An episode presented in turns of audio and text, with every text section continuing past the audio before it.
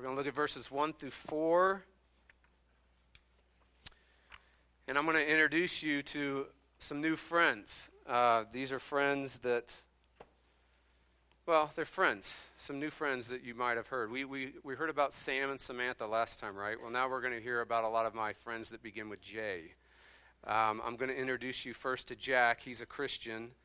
Uh, his life is spinning out of control. His marriage is spinning out of control. His job is spinning out of control. Ordinary life is spinning out of control. Just the normal roles and responsibilities and, and everyday endeavors are spinning out of control. And the reason they are is because pornography has taken over Jack's life. Um,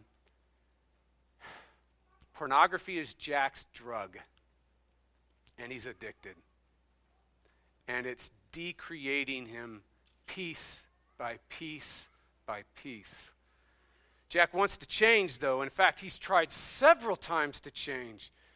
He has so desired that God would change him. I mean, he's tried everything. He's done internet software, he's done accountability groups, he's tried just saying no. He's read his Bible more, prayed more, he's talked to his pastor, and he turned his phone off at night so he's not tempted. Time out. All of these things that I just mentioned are really good things. So I'm not deriding these things. I'm saying they are good things to do, okay?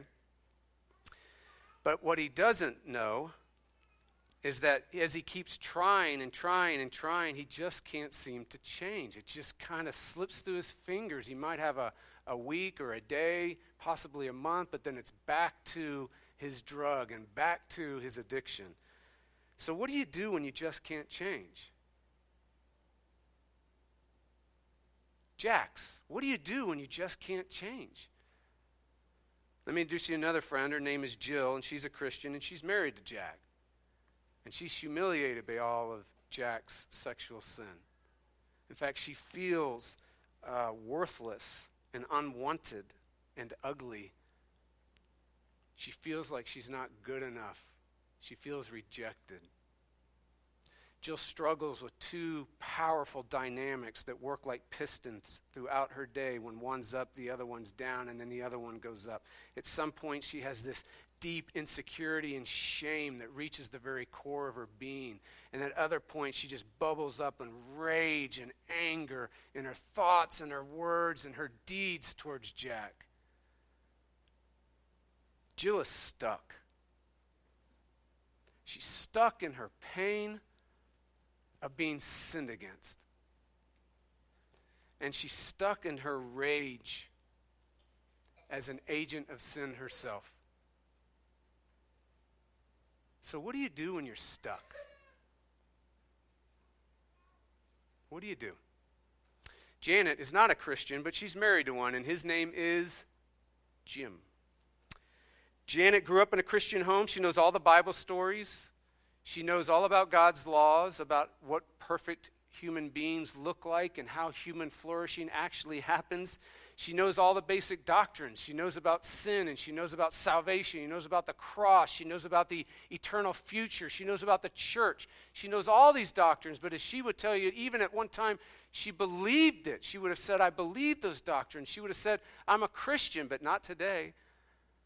Not today, she doesn't, because something happened when she needed God the most, he didn't show up. He wasn't there. He didn't care.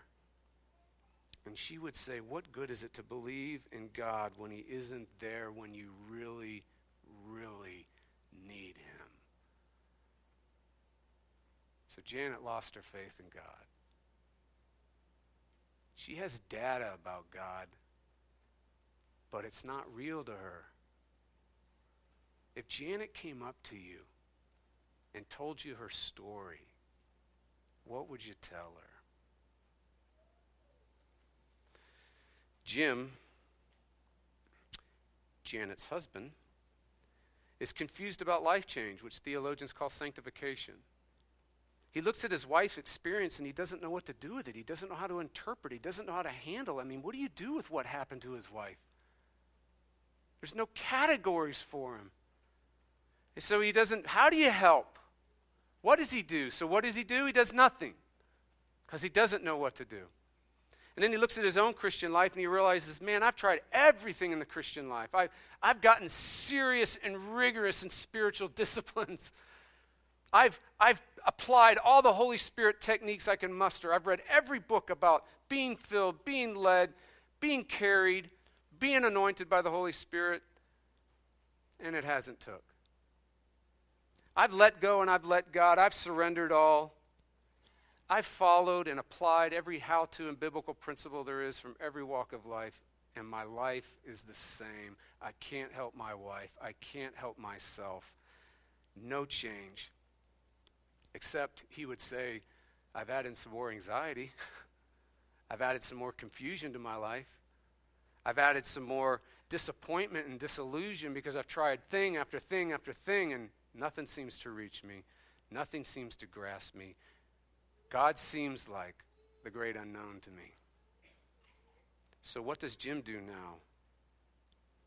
Jim will tell you he does nothing because he doesn't know what to do. Here's our question What do we do in sanctification?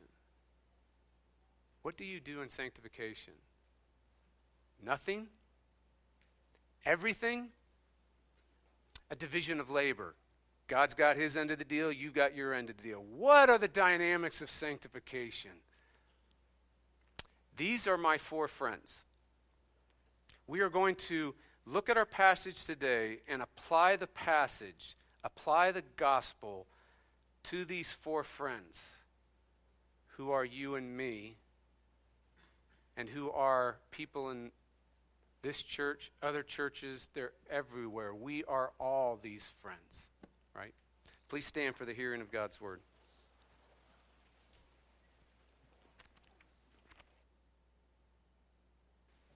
Romans 8, 1 through 4. There is therefore now no condemnation for those who are in Christ Jesus. For the law of the Spirit of life has set you free in Christ Jesus from the law of sin and death. For God has done what the law, weakened by the flesh, could not do by sending his own Son in the, like, in the likeness of sinful flesh and for sin, he condemned sin in the flesh, in order that the righteous requirement of the law might be fulfilled in us, who walk not according to the flesh, but according to the Spirit. The word of the Lord. Y'all, please be seated. Oh God, we thank you that your words your speaking are your acting. And so we come we come to where you actually work and move and that your active personal presence is moving in our life and in the world. And so Lord, move, work, show up, come down, break in, reveal yourself. And in so doing, Lord, put us back together. Raise us from the dead. Lift us up out of the pit. Regenerate and renew and revive and heal. Make us loving people. Send us out with mission and good works. And we pray this all in Jesus' name. Amen. All right, let's start with Jim. What do we do? What do we do in sanctification? What do we do in life change? What's the answer to that? I want you to look at verse 4. Verse 4 introduces us to another angle on life change or another angle on sanctification. Remember, Romans 5 through 8 is about life change. Romans 5 through 8 is about how to experience the gospel. Romans 5 through 8 is taking Romans 1 through 4 and showing how 1 through 4, which is the gospel, justification, good news, not good advice, how it makes a difference in our life. Romans 5 through 8 is about the, the power and the reality of the gospel landing in someone's life and restructuring, remaking, renewing, healing, sanctifying them. Romans 5, Romans 6, Romans 7, Romans 8 individually, this is important to know, are not saying everything there is to say about life change. But they are saying each of them from a different angle, highly selective, central, core, powerful truths about life change. In Romans 8, we're introduced to something new. It's called life change, is, is looked at as this way a life according to the Spirit. You see that in verse 4? in order that the righteous requirement of the law might be fulfilled in us who walk not according to the flesh, but according to the Spirit. I want you to notice this angle of life change. It's about walking, it's about building a life. Do you see what's happening? This angle of life change is talking about a way to live a life. So, a way to live a marriage, a way to parent, a way to interact with your career, a way to relate to your pain and suffering, a way to actually see yourself and deal with the complexities of you, a way to deal with relationships and friendships, a way to relate to conflict and interpersonal breakdowns that happen in our life. It's a way to live a life, and it's a way according to the flesh. I mean, not according to the flesh, but according to the Spirit. So you get that? Find that word flesh. It's not according to the flesh. Here's what's happening. We've heard about the sinful condition, right, that Paul's talked about. It's called the sinful nature, it's called original sin. And, and because of Adam, we come into the world with the condition the dark mass of self absorption, a dark Lord power in all of us, right? Now, what Paul wants to do is he wants to take this word flesh and he wants to help you see what that condition looks like. It's like a magnifying glass that says, here's what the sin condition's all about it's fleshy. Flesh means self effort. Flesh means self reliance. One theologian puts it this way flesh means a self salvation project. So, not according to the flesh is doing this. It's it's living a life that's not according to the insatiable, driving, craving need to be your own Savior. A way of walking and living a life and relating to everything in life is according to the Spirit, this passage is talking about, and is not according to self reliance and self effort and trying to be your own Savior. You with me so far? So, what is that, though? Specifically, what is this life in the Spirit, this sanctification, as Paul would call it? How do we do it? I mean, what do we do? Again, nothing, everything, division of labor. What is our role? How are we to look at sanctification? We've heard all about the gospel and what God does. Now, what about what do we do? Here's how we're going to answer it. If sanctification is swimming, a way of life, a way to build your messy life. If sanctification is swimming, the pool is not self effort through the law. And it's not a mixture of water and chlorine. The pool is not self effort mixed with grace. Sanctification, if it's swimming, because it is, you're swimming, you're drinking it, you're treading water, trying to keep above the surface, but you're swimming in the pool and the water of the gospel. This means sanctification is bringing the gospel to those areas of your life that you struggle with. Bringing the gospel to your interrelational conflicts. Bringing the gospel to those inordinate, painful emotions that you feel, bringing the gospel to your career, bringing the gospel to how you treat people, bringing the gospel to how you handle money, bringing the gospel to every area of our life because it's a, a way of living. It's a life according to the Spirit, or we could say a life according to the gospel.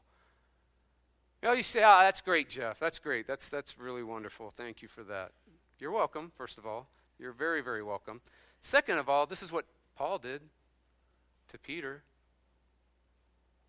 Peter.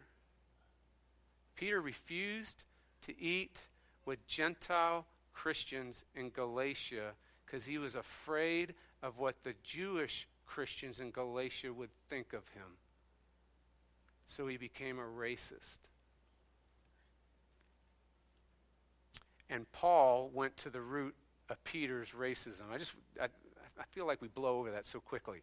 The second greatest apostle who ever lived was a racist. As an apostle, as a church planner. So here's the next question Do you think you can avoid sin like the apostles? And obviously, the answer to that is no, right?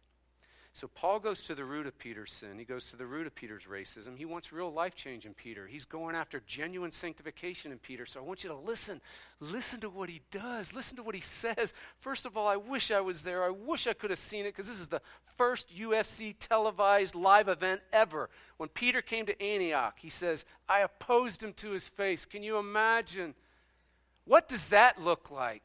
Opposing Peter to his face.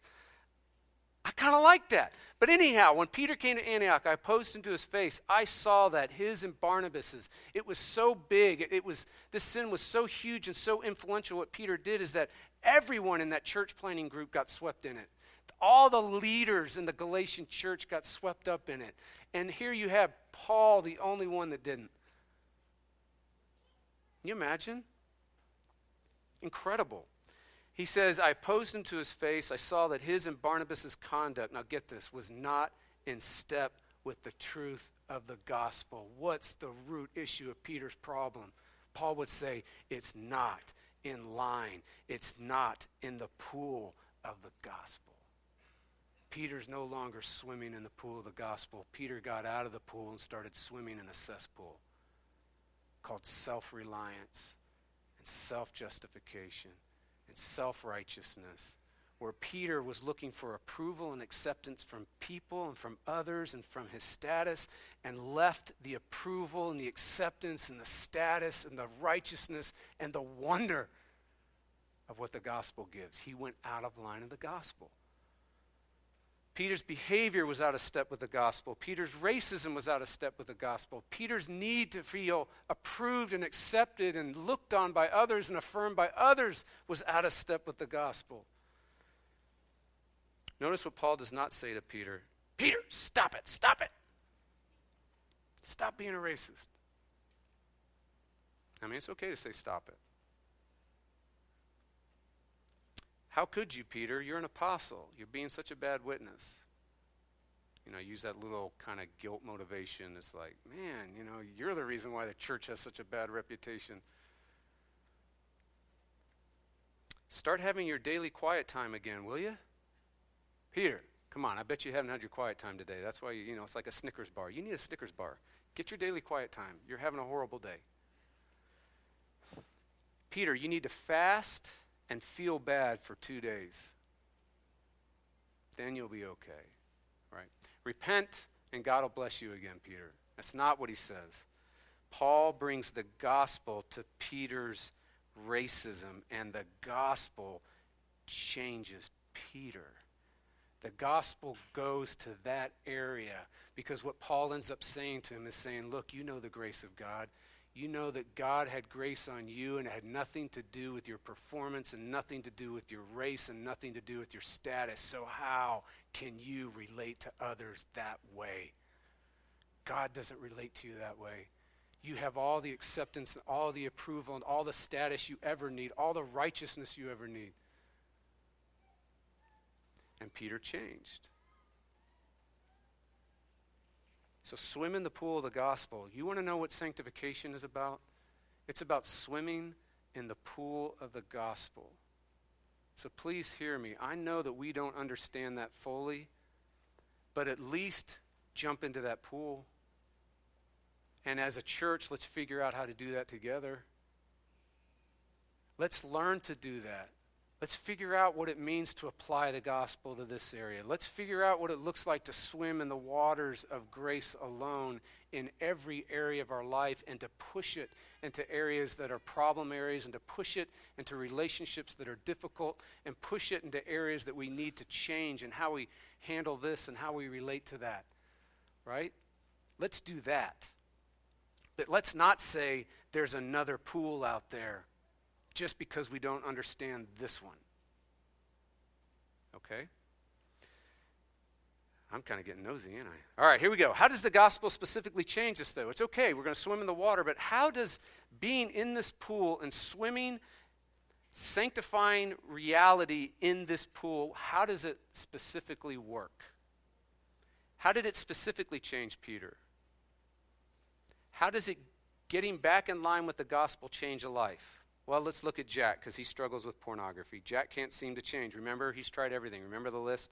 Software, accountability groups, just saying no, reading the Bible, praying more, talking to his pastor, turning his phone off at night. Please hear me. That is all important and necessary stuff. Nothing on that list should be forgotten and not used in this struggle. If you need to atrophy a muscle, you need to atrophy it. You need to not exercise it. You need to avoid that thing. You need to stay away from that thing. You don't want to exercise it and keep it strong. You want to weaken it by not exercising it. You want to atrophy it by staying away from that muscle. So, all those things are good ways to atrophy it, but they will not change it. All the internet software in the world is not going to change you. Your heart has to change. And so now we're talking about real sanctification. We're not just talking about changing behavior and avoiding certain sins and fleeing temptations. All great things, all necessary things. We've talked about how if you have a cup and it's full of water and I hit the cup, water spills on the ground. I say, Why is there water on the ground? You say, Because you hit the cup. I say, No, because there's water in the cup, is why there's water on the ground. All my hitting did was reveal what's already there. What comes out of our heart has always been there. It's just a situation, a relationship, a person, a comment hits it and reveals it. But it is necessary when you are trapped in an addiction like that or something where you just can't change to lessen the blows of the fist hitting the cup to get instead of going like this exercising the muscle that's why those things are good atrophy it. But ultimately, to change a heart, the heart must change. Rudolf Bultmann says it this way Can someone sinking in a swamp pull himself out by tugging upward on his own hair? That is a great image. But how often is that our view of life change? I'm in a swamp. I'm in a swamp. Of course, the answer is you have to have someone from the outside come and rescue you. You can't be your own rescuer. And the gospel is the announcement of someone from the outside coming in and rescuing you. And in sanctification, in areas in which you're stuck, in areas of your life in which it's hard and hasn't seen change, you need that water, to swim in that water to see your heart change. How? Let's look at it. Look at verses 2 and 3. For the law of the Spirit of life has set you free in Christ Jesus from the law of sin and death. For God has done what the law, weakened by the flesh, could not do. By sending his own Son in the likeness of sinful flesh and for sin, or as a sin offering, he condemned sin in the flesh. Now, I want you to follow the flow of thought here. This is very, very important. God did. This is the main idea of the whole thing. God did what we couldn't do through the law. God did what we couldn't do through self effort. God did it because we can't. He rescues. How did God do it? What did God exactly do? The answer is He sets you free. He places you and me in a new realm of life and freedom, he ends the bondage and the realm of sin and death once and for all, finally completed, finished, no mas. The first thing we learned about life change according to the Spirit was last week. Do you remember that? And we found that in verse 1. What did we learn? We learned that a life that walks around in the Spirit is a life that's breathing the fresh air of no condemnation. It's a life that's been moved into a realm, a way of living, a kingdom in which there's no condemnation. So there's no condemnation in your marriage, there's no condemnation in your parenting, that means no condemnation should be influencing how you treat others. It should be affecting us how we relate to different races and cultures. No condemnation should be pushing us and shaping us in how we handle money. No condemnation is the pool we swim in.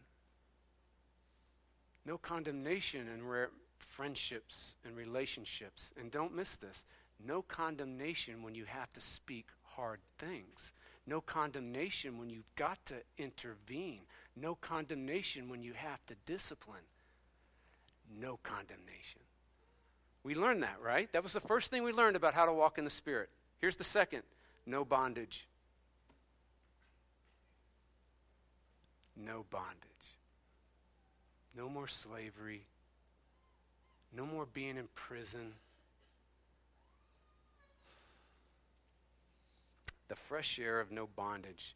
So here's the point whether Jack realizes it or not, believes it or not, or experiences it or not, for him right now as a Christian, for someone who trusts in Jesus to be his Savior, for someone who recognizes, I can't deal with sin on my own, someone's got to deal with it, and I'm not going to try to atone for my sin. Someone who realizes, I do not have righteousness, I do not have acceptability, I do not have worth and value and acceptability to make myself right with God. I need someone else's righteousness. When someone gets that and trusts in Jesus, that person, whether they realize it or not, there's no condemnation. They're out of the realm of condemnation. They're in a new realm called no condemnation. And they're also out of the realm of bondage, and they're in a new realm of life and freedom and peace, whether they realize it or not. John Owen says that his major pastoral care, when he has pastoral care appointments, he spends all his time trying to tell Christians they're no longer in bondage to what they're struggling with. They're no longer under the domination and the slavery and the imprisonment of their addictions and their things that they struggle with. They're no more under that. And he has to convince Christians, you're not there. You're over here now. And then he says, when I talk to non Christians, I have to convince them, you're not over here in freedom. You're over here in bondage. And that's his major pastoral care, he says, that he does all the time. He was a Puritan in the 1600s. Gosh, they're not relevant at all today. What Jack needs and what we need when we can't seem to change in an area, we need to hear the good news of something that's already done. No more bondage. Now, you are free to struggle with sin in a battle you ultimately cannot and will not ever lose. You don't struggle with sin as a loser. You struggle with sin as a winner because Jesus already won. So when you're in the muck and mire of it and you're in the temporary and remaining enslavements of it and difficulties of it, you need to swim in the gospel of no more bondage. God sent his son to end sin. Legally, no condemnation. Experientially, no bondage. Verse 1, verse 2. So, how did God end sin in the sending of his son? How did he do that? Verse 3 God ended sin in the sending of his son by sending his own son in the likeness of sinful flesh, and for a sin offering, for sin, he condemned sin in the flesh. Find that phrase, the likeness of sinful flesh. This means total identification with. This is so powerful. It's not a partial identification with, it's not a surface measurement or similar identification with, it's a total identification with. So, in other words, Jesus totally identified with sinful flesh. You know what that means? Jesus became sin.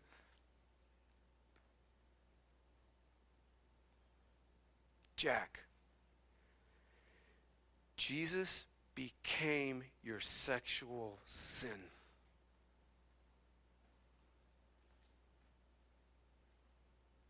Jill, Jesus became your incredible pain that you're feeling right now. And he became your rage and your anger. He became it. And when he became it, God condemned it so he wouldn't condemn you. And by condemning your sin, he broke it. He sets you free legally and experientially. You're now in a new way to live, a way according to the Spirit.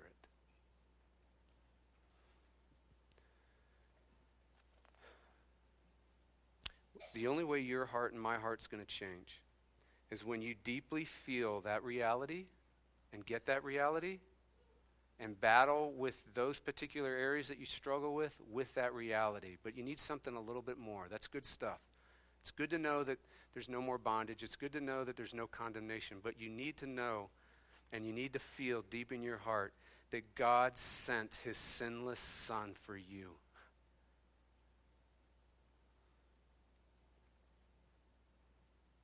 And Jesus said, I will.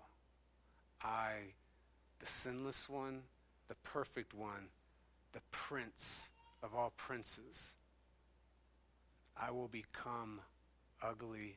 I will become broken. I will become messed up. I will become fear. I will become death. I will become rejection. I will become all pain. Because they're my brothers and my sisters and I love them. God sent his son because he loves you.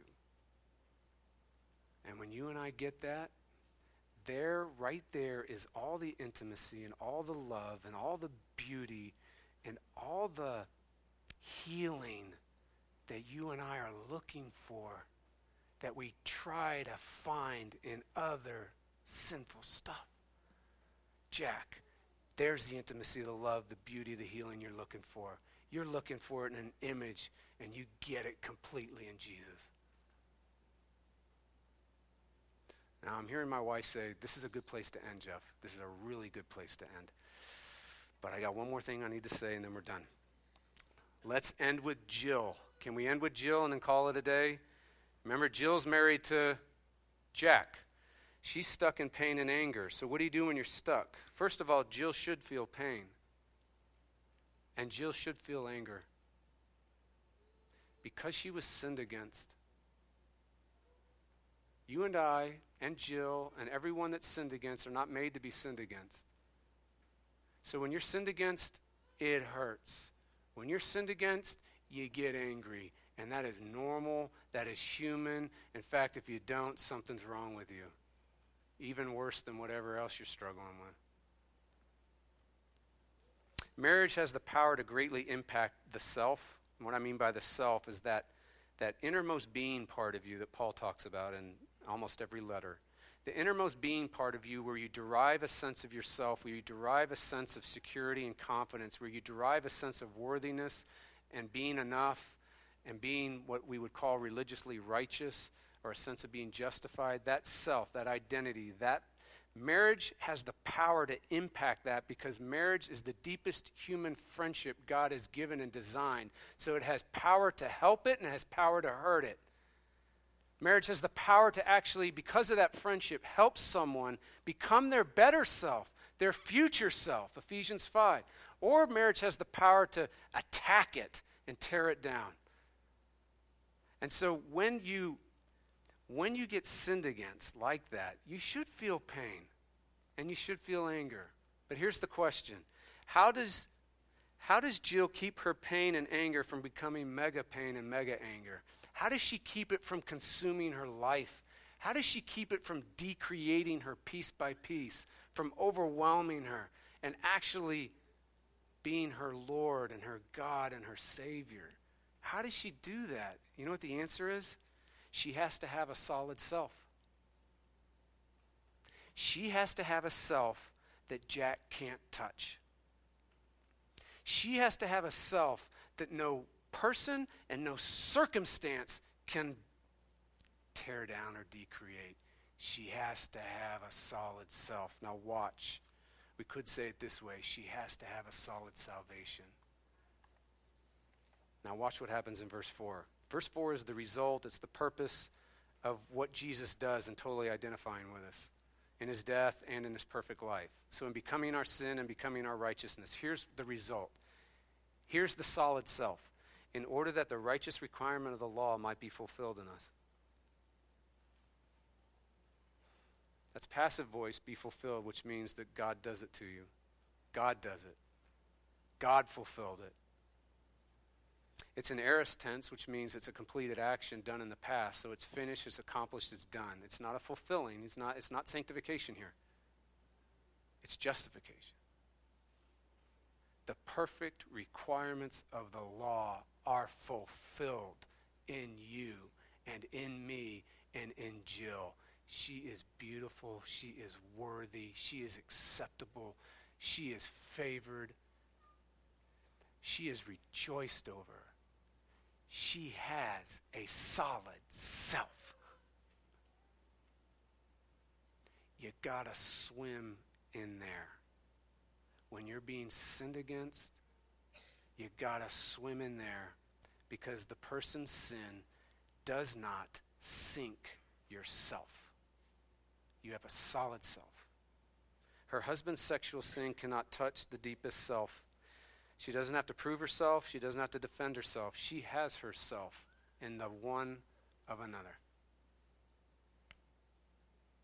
I guess that's it. The righteous requirement of the law has been fulfilled. That means no more condemnation. That means no more bondage. Where are you going to swim? Where are you going to swim?